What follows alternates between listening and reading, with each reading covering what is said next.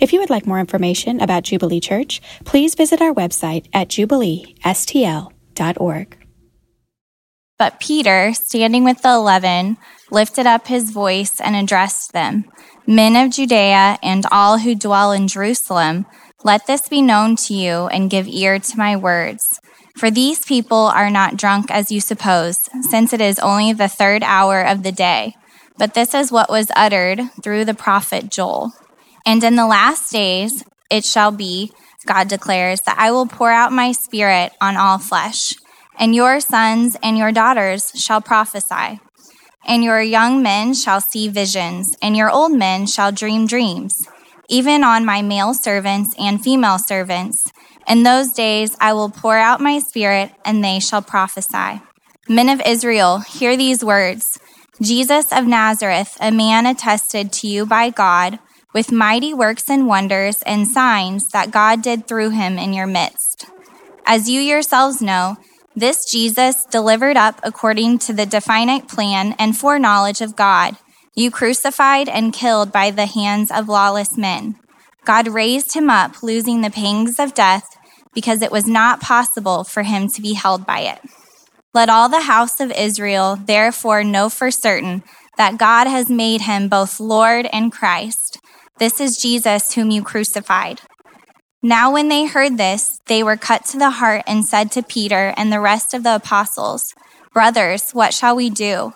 And Peter said to them, Repent and be baptized, every one of you, in the name of Jesus Christ, for the forgiveness of your sins, and you will receive the gift of the Holy Spirit. This is the word of the Lord. Thank you. Thank you, Renee. Um, as a uh, newly appointed elder in the church, I'm going to create a new position, uh, public relations, and uh, I'm appointing Luke and Katie to that role. Um, yeah, yeah, awesome. All right, uh, obviously, uh, so excited to be with you guys. Um, love the opportunity to bring the scriptures and preach uh, from God's word. um, I'm just gonna just gonna dive in actually. So today's text is awesome. It is filled to the brim with proclamations of the manifold glories of Jesus Christ. True spiritual nourishment for the hungry soul. And rightly so. As we consider the context, the Holy Spirit has fallen on Jesus' disciples. Uh, they have poured out in the streets with ecstatic praise for God. Um, God has sent down this fire, His Holy Spirit, onto them and has inspired them to speak to praise God, to reach out, to proclaim Jesus in multiple languages, languages they don't even know. A literal reversal of the Tower of Babel. Now, empowered by the same Spirit, Peter stands in the midst of the assembly to proclaim Jesus as the resurrected Messiah publicly for the first time. This is truly incredible. This passage marks the first time that the gospel as we know it, proclaimed as faith in the resurrection of Jesus to save you from your sins, has been declared to mankind. Peter's sermon is the start of the Great Commission. If you don't know it, the Great Commission is a command given by Jesus to his disciples before his ascension into heaven from Matthew's gospel, and he says this He says, Go therefore and make disciples of all nations, baptizing them in the name of the Father and of the Son and of the Holy Spirit. Acts chapter 2, verses 1 through 13, which we looked at last week, tells us that there were men, Jews, devout Jews, gathered from all these different nations, speaking these different languages, and they had converged on Jerusalem, likely to celebrate the Passover and then stayed 50 days, and now it's Pentecost. Pentecost just means 50 days. And so here it is the gospel going to the nations, the nations assembled at Pentecost. Now I'm feeling a little bit overwhelmed uh, by the responsibility of preaching this, considering the gravity, the import of this event. Let's get started. First, let's refresh our memory. Last week, Brian preached to us Acts chapter 2, verses 1 through 13.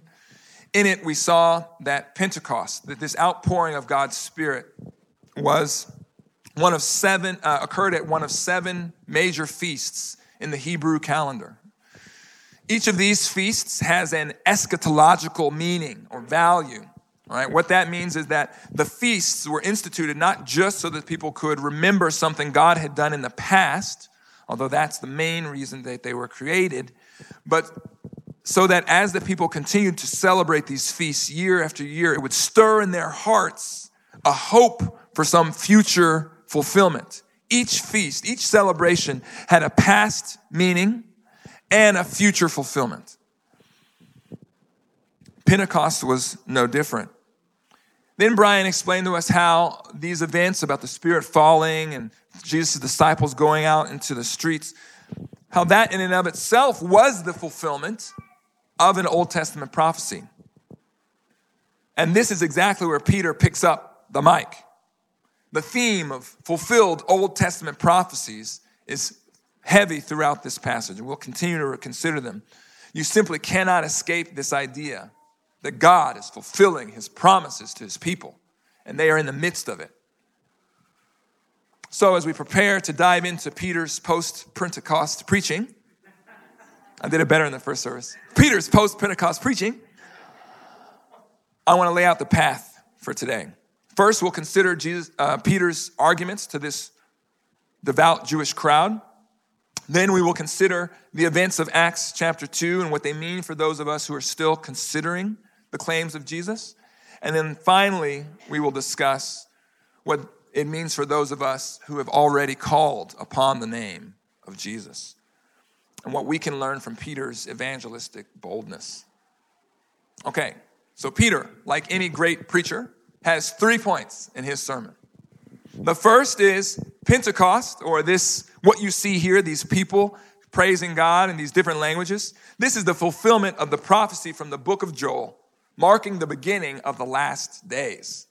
Second, Jesus' resurrection is the fulfillment of God's promise to David. And third, you killed Jesus, who is both the fulfillment of David's prophecy and Joel's prophecy. And through fulfilling these prophecies, Jesus has proved himself to be Lord in Christ.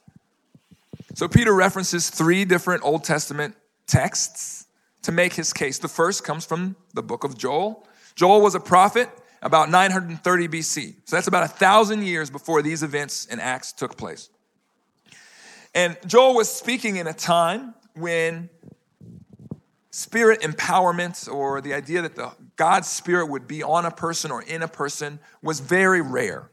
Maybe a person, one person in a generation. But Joel speaks of a day when God would pour out his spirit on all flesh. Now, the phrase for pour out there in the Greek actually means something more like an unprecedented deluge. And that's exactly what we saw in verses 1 through 13. That the Spirit came down on an entire room, 120 people assembled, and then they spilled out into the streets, empowered by the Spirit, filled with joy, praises coming from them, ecstatic um, um, praises and um, speaking the works, the mighty works of God, the scripture tells us.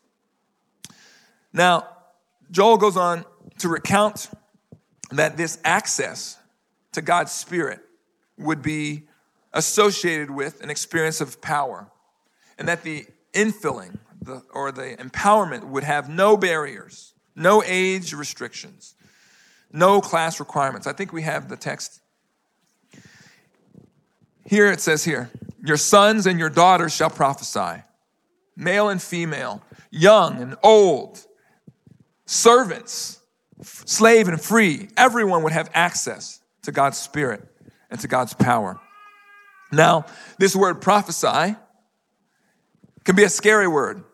It's kind of a strange religious word. You know, maybe it's mysterious or it feels like, like there's a gravity to it. And that's, that's appropriate. But I'd like to demystify it for you a little bit. Uh, Larry Mowry, our eldest elder, uh, was explaining to us what prophecy is in our Tuesday morning prayer meeting just last week. And Larry said this He said, Prophecy is simply to receive an impression from the Lord or a message from the Lord and to share it with others. David Peterson, a New Testament scholar, he defines prophecy this way Prophecy is spirit directed ministry, disclosing or revealing the plan of God in redemption. This is clearly the result of the divided tongues at Pentecost. In fact, verse 14, the Greek for Peter stood to address them, is the same phrase that's used for uh, the people were speaking as the Spirit gave them utterance. So, what Luke is trying to convince us is that even when Peter stands to give this monologue, that it itself is a wonderful act of spirit inspired revelation of God's plan and redemption.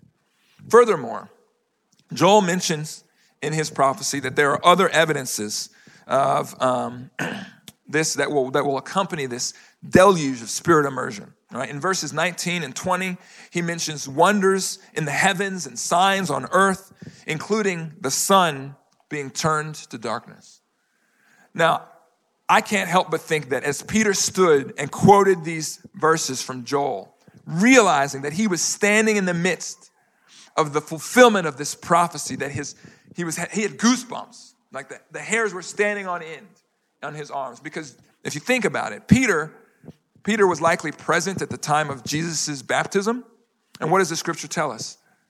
That when Jesus came up out of the water, there was an audible voice from heaven This is my son, with whom I am well pleased. And the sky opened, and the Holy Spirit descended on Jesus like a dove. Signs from heaven. And not only that, but today, on this day, Peter had been in the room when the Holy Spirit fell again on mankind and came in with the sound of a rushing wind and the visible appearance of tongues of fire falling on each one.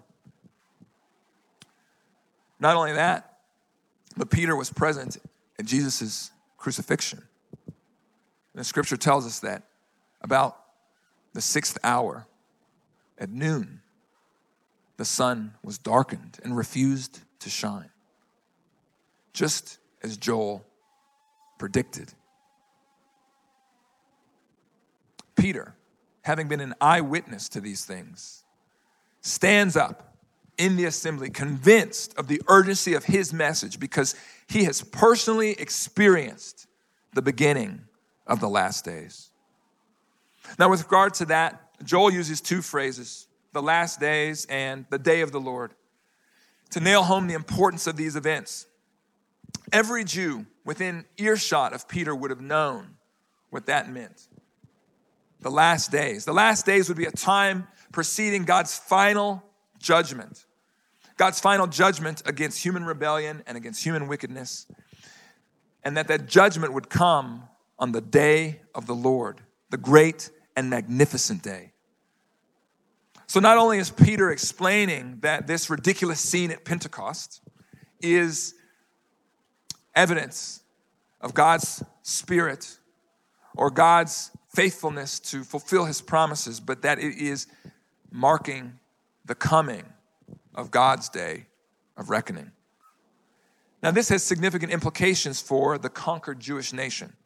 At this point in their history, they have been uh, ruled by other powers, foreign powers, for about 600 years. In their minds, I'm sure that they were thinking, what greater evil could God be preparing to come and punish besides this oppressive political and military rule by these Roman pagans? I mean, that's probably what the average or common Jewish person felt at the time that Peter stood to address them. And the end of Joel's prophecy only solidifies a thought like this because it says, And it shall come to pass that everyone who calls on the name of the Lord shall be saved. I can hear it now. Probably shouts from the crowd. Yes, we will be saved. We, God's true people. God is going to come and he's going to judge these Romans, these heathens who worship false gods, and he's going to set up his kingdom. But Peter doesn't follow that line of reasoning. Instead, he flips the script. And he does so by making completely, um, he does so by making bold and offensive statements about Jesus. In verse 22, he says this He says, Men of Israel, hear these words Jesus of Nazareth, a man attested to you by God with mighty works and wonders and signs that God did through him in your midst, as you yourselves know. This Jesus, delivered up according to the definite plan and foreknowledge of God, you crucified and killed by the hands of lawless men. But God raised him up, loosing the pangs of death because it was not possible for him to be held by it. The skeptics in Peter's audience would have had one immediate objection Ha! If Jesus was God's man, how is he dead? God would never allow it. And Peter's response is that God didn't allow it. God ordained it by the definite plan and foreknowledge of God. Now, I could preach an entire sermon on this issue right here God's sovereignty versus man's responsibility. But I'll suffice to say this Peter does not find a problem with these two issues.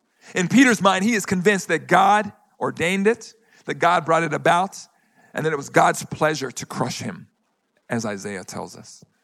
But that his audience, they are accountable because they crucified the Lord of glory. Peter's second point to his audience is this Jesus' ministry, his death, and his resurrection are fulfillment of God's promises to King David. Have you ever been homeless?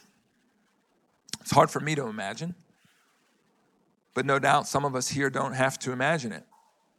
Alone on the streets, no place to go, no place to call your own, always feeling like a, an intrusion or a burden, unwanted. What about being a homeless family? You imagine a mother watching her children sleep in the backseat of the car, no home to bring them to? What about an entire homeless people group? An oppressed nation with no land to call your own. Sure, you have your own language, your own religion, your own culture, but no place to practice them. For centuries, this had been the experience of the Jewish people. So when I say that they were eager for God to deliver them from their pagan rulers and establish his kingdom, once again, you can start to understand the intensity of their anticipation of the Messiah. As Peter makes his second point, he turns to this shared hope. If you're not an Old Testament scholar, then uh, you may not know this, but I'll let you in on a little secret. King David kind of a big deal to the ancient Jewish mind. No, he's not just a little shepherd boy who killed the giant. In fact, King David, in the Jewish mind of the first century, is the prototype of God's faithful servant, God's chosen king. In David is wrapped up all the hopes of the nation. In fact, God had promised to establish an everlasting kingdom and to place one of David's descendants on that throne. So when the Romans end up ruling the Jews in the first century, the obvious conclusion was that God is going to fulfill his promise on the day of the Lord and remove the Caesar and implant his chosen king. Now, Peter references David's writings to make the argument that Jesus is the chosen one of God. Jesus' resurrection is Peter's proof that Jesus is the fulfillment of this Davidic hope. Now, this next quote is from Psalm 16. Peter references it. And in verse 27, we have this line For you will not abandon my soul to Hades or let your Holy One see corruption. Remember, Peter has stood up among the disciples and is claiming that they are all eyewitnesses to Jesus' physical resurrection from the dead. For 40 days, they had touched him, spoken to him, eaten meals with him, and they had seen his empty tomb. Not only that, but when they began to proclaim his resurrection, they weren't refuted by the Jewish leaders or the Roman officials. I mean, it would have been easy to put an end to this claim that Jesus had risen from the dead. Just get that body and drag it all around the streets. The Romans didn't care. It's not like they were uh, concerned about the impropriety. They had hung him on a cross and left him there for all to see. But they didn't do that, did they? Verse 33 through 35 say this Being therefore exalted at the right hand of God, and having received from the Father the promise of the Holy Spirit, he, that's Jesus, has poured out this that you yourselves are seeing, this ecstatic speech, this spirit empowered proclaiming of the works of God. For David did not ascend into the heavens, but he himself says, The Lord said to my Lord, Sit at my right hand until I make your enemies your footstool. The significance of this second Davidic prophecy is this God had promised David a descendant who would sit on the throne with an everlasting kingdom. The obvious challenge is how would God accomplish this?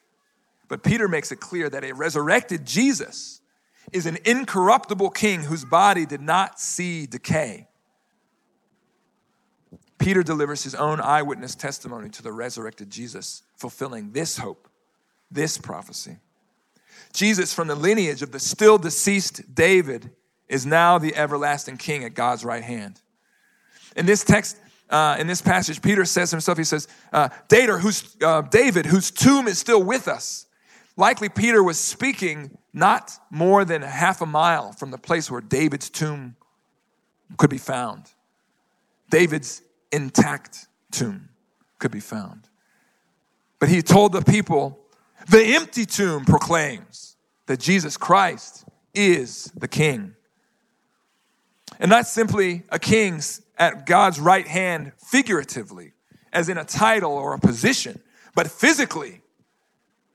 We saw him ascend into heaven, his physical body lifted up, and he is now seated at God's right hand. Jesus himself referenced these verses from Psalm 110 during his own earthly ministry. And in Luke chapter 20, Jesus introduces the idea that this is actually a messianic prophecy. And Peter picks up the theme and asserts quite forcefully his own conclusion in verse 36. Let all the house of Israel therefore know for certain that God has made him both Lord and Christ, this Jesus whom you crucified. That is, Jesus is Lord, King, and Christ, Messiah. All hail King Jesus. Peter asserts Jesus' divinity and his co equal authority with God, God the Father, while arguing for Jesus' singular fulfillment of the messianic prophecies. This would have been an earth shattering revelation for Peter's audience. In Jesus, every Old Testament prophetic hope converges. He is the Lord that will reign in an everlasting kingdom. He is the Messiah who will deliver God's people from death. He is the key that unlocks the outpouring of the Holy Spirit. And He is the judge who will usher in the great and magnificent day of the Lord. Then in verse 37, we see exactly what we would expect. Peter gives a rousing sermon filled with obscure Old Testament passages, and everyone within earshot immediately confesses their sin and becomes a believer in Jesus. Well, a perfect ending to an exciting story, right? Not so fast. I'll be honest, I didn't buy it at first. I mean, sure, it's, it's in the text. I'm not arguing with the historicity of the biblical account, but it just didn't make sense to me. If Peter could so easily convince this crowd that Jesus was the Messiah, why didn't they figure that out before they crucified him? I mean, these men, just 50 days earlier, had been shouting, Crucify him, crucify him. And now they've just decided that Jesus was innocent. He was, oh, he's the Messiah. Ah, sorry. My bad. Oops. As I considered this issue of the messianic hope and where they went wrong, I think it's important to remember a few things. Let's remember that the Jewish nation was looking for a political savior, not a spiritual one. Their primary preoccupation was with their Roman occupation.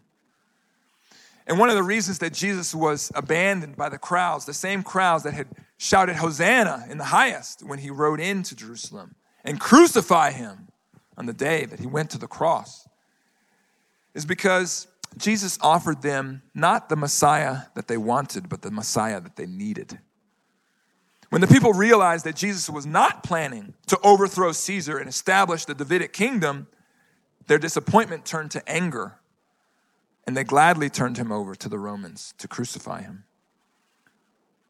Now, most of you know that I like a good movie, and uh, especially with an unexpected twist at the end.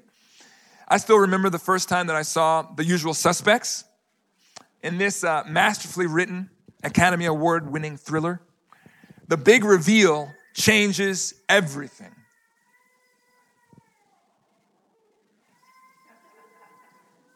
That's exactly how I felt. I said, What? How could this be? So I gave it away in the nine o'clock. I didn't give it away at Kirkwood, so I won't give it away again. But when you discover Keyser Söze's true identity, the criminal mastermind, it leaves your head spinning and it forces you to ask, What was that? How did I miss it? And you have to go back and watch again. And now, because you know the twists, everything else has a completely different meaning. This is essentially the experience that Peter's audience has when he is preaching to them Jesus as the fulfillment of Old Testament prophecy. Not Jesus, the failed revolutionary, but Jesus, the hero of God's redemptive plan. Jesus, both Lord and Christ. It is this portrayal of Jesus that convicts the crowds of their terrible mistake. In their ignorance, they rejected God's perfect provision for spiritual salvation in hope of an earthly revolutionary who would lead a violent political coup.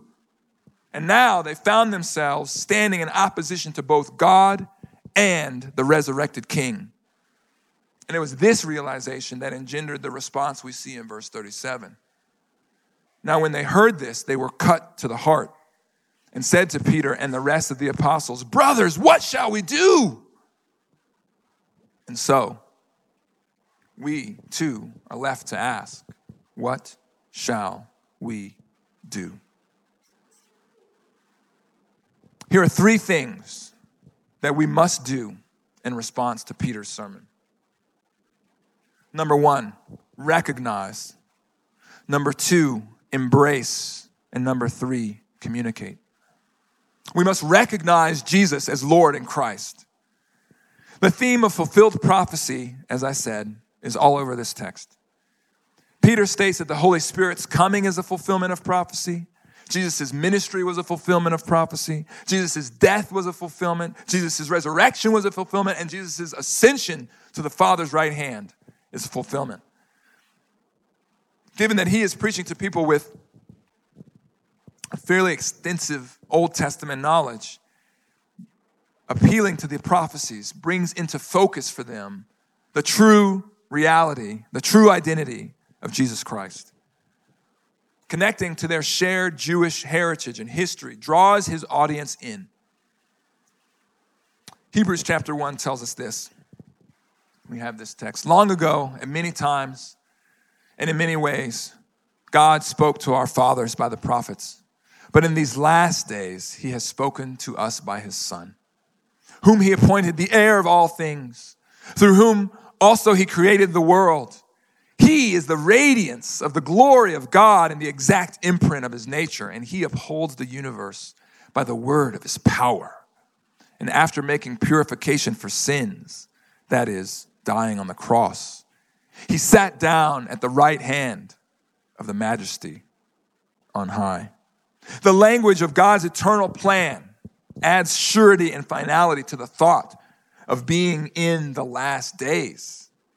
Peter brings into focus this reality the reality of facing judgment based on what his hearers would do with this Jesus, the fulfillment of every Old Testament hope. So, too, we must decide what we will do with this Jesus. I assure you that no one left the sound of Peter's voice without deciding what they would do with Jesus. Number two, we must embrace, we must embrace Jesus as Lord and Christ. It's not simply enough to recognize Jesus as special. Peter's audience readily acknowledged that God had done miracles through Jesus. He said, You yourselves know that God has attested to him with signs and wonders and miracles, yet they still crucified him. They didn't want a Messiah who would help them make peace with God or forgive their wrongdoing or even heal their spiritual brokenness. They certainly didn't want a leader who was constantly calling them to repent, to change the way that they were living. They wanted a Messiah who would give them earthly blessings, power, influence, comfort, and security. And we are no different. How often do we pursue other functional saviors, rejecting God's plan and God's Messiah and choosing our own path? That was the sin in the Garden of Eden. And that was the sin at the cross. And it is our indictment today. You may have come here unsure of what you think about Jesus. Let me assure you that though nearly two millennia have passed since Peter stood up and spoke to his audience, the same urgency with which he speaks to you, I plead with you. Consider this Jesus. Embrace this Jesus as Lord and Christ. Not the Jesus from your childhood church songs, not the Jesus that the political pundits love to misquote, and not the Jesus from your favorite episode of South Park, but Jesus, the re- resurrected King, revealed as the fulfillment of God's redemptive plan. Back in the Advent series, I preached that one of the primary responsibilities of Christ is that of judge. Jesus is the judge before whom everyone will stand and give an account of their life. You may be thinking, I didn't crucify him. Make no mistake, crucifying Jesus may have been the most heinous crime, but it is not the only crime. Rejecting him as Lord and Savior, failing to be baptized to receive forgiveness in his name, neglecting to repent, these are all more than enough to incur his judgment. Praise God that there is a time before the day of the Lord when you can be saved. When instead of raining down fire and brimstone, he is raining down the fire of his spirit. Rather than judgment, there is blessing, not wrath, but grace, an unprecedented deluge of grace. A.W. Tozer says it this way The cross is the lightning rod of grace that short circuits God's wrath to Christ so that only the light of his love remains for the believer. You can not only escape God's wrath today, but by placing faith in Jesus, his spirit will come upon you. He will fill you with praise to God and give you power for living, just like he did for these disciples 2,000 years ago. God is the same yesterday, today, and forever. In verse 40, Peter declares this He says, Save yourselves from this crooked and perverse generation. This is an important warning for us. The prevailing attitude today is I am king of my life and you are king of yours. But this stands in total opposition to Jesus Christ as king. Many will fail to respond to God's call to repentance because of their unwillingness to cut ties with the culture. Don't let your grip on the culture or its grip on you prevent you from embracing this Jesus. Third, we must communicate Jesus as Lord and Christ. Maybe you have already crossed the line of faith, but have you neglected the gift of the Spirit in your life? It is possible to embrace Jesus, yet fail to live an empowered life. We can be so distracted from God's mission that we live as though the Bible is a bunch of fairy tales. Some of us some of us likely feel so disqualified that we assume that the opportunity to experience new life in God is reserved for others, people more clever than us, more talented, or more spiritual.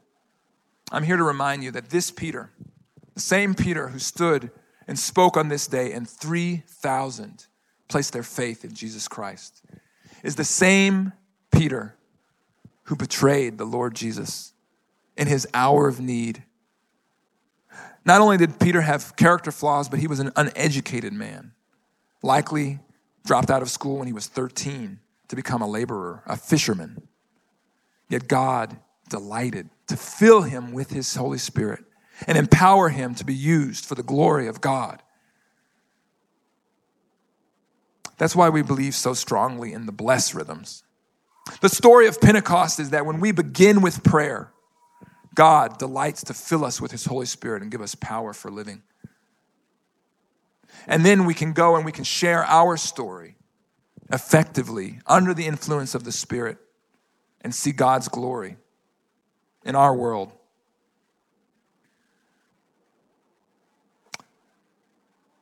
As I think about Peter's message, there were five things that I think can help us as we prepare to faithfully share our story under the power of the Spirit. First, Peter kept his emphasis on Jesus. Peter doesn't spend a lot of time discussing peripheral issues. He's not trying to convince people that they should go to temple more often.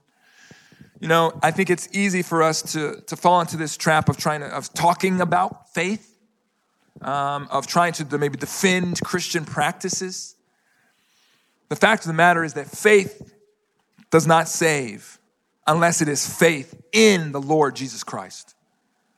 Christianity cannot save unless it is presented to people as a radical trust and embrace of Jesus as Lord. Christian practices do not save. The author of the Christian faith saves. Furthermore, we can see how Peter constructs his story. He says, Look at the extent that God has gone through to reach us. He gave us prophecies from thousands of years ago, and He is fulfilling them. Peter says, Look at the power of God to save us. He resurrected a man from the dead and then brought him to the highest place. And he says, Look at the goodness of God in saving us. Though we rejected him, there is an opportunity now to receive God, to be embraced by God, to become a part of God's family with no judgment, not as a second class citizen, but as a child, a son. Not only that, but they had seen the evidence. They had seen men and women running in the streets, shouting the praises of God, an ecstatic overflow of joy. Imagine if the world saw Christians living an unadulterated life, known more for what we love than what we're against. Number two, Peter builds bridges with his audience he says to them, Brothers. He's not afraid to say, We are witnesses, and you crucified the Lord. But then he leans in and he says, I was like you. If it weren't for Jesus, I would be just like you. And when they respond in verse 37, they also say, Brothers, what must we do? Peter's connected with his audience. Number three, Peter explains the problem that Jesus solves. Too often we think that by living a good life, people will consider Jesus' claims. Yet, the truth is that these men had seen Jesus' miracles, had heard about his ministry, and they still crucified him. They saw his exemplary life. It wasn't enough to convince them that Jesus was Lord. It wasn't until Peter preached to them, explained to them, and presented Jesus Christ as the fulfillment of God's plan, God's chosen man, that their eyes were opened and they understood who Jesus really was. We aren't just living a mediocre life and we just need a little bit of Jesus to make our lives great again. Jesus isn't an add on to life, Jesus is essential to life. And that's how we must present him. Because of our actions, we are estranged from the Creator, objects of His wrath. We are His enemies. And the only way to repair the breach is by forsaking our Saviors and embracing God's Savior. Number four, Peter explains the benefits of following Jesus. Verse 21 It shall come to pass that everyone who calls upon the name of the Lord shall be saved. And verse 38 Repent and be baptized, every one of you, in the name of Jesus Christ for the forgiveness of your sins, and you will receive the gift of the Holy Spirit. And number five, finally, Peter brings them to a point of decision. What must we do? If people did not ask, What must we do? they cannot be changed. Proclaiming the message of Jesus isn't about giving people information, it's about sparking life change. In fact, it is God's preferred method for bringing about spiritual birth.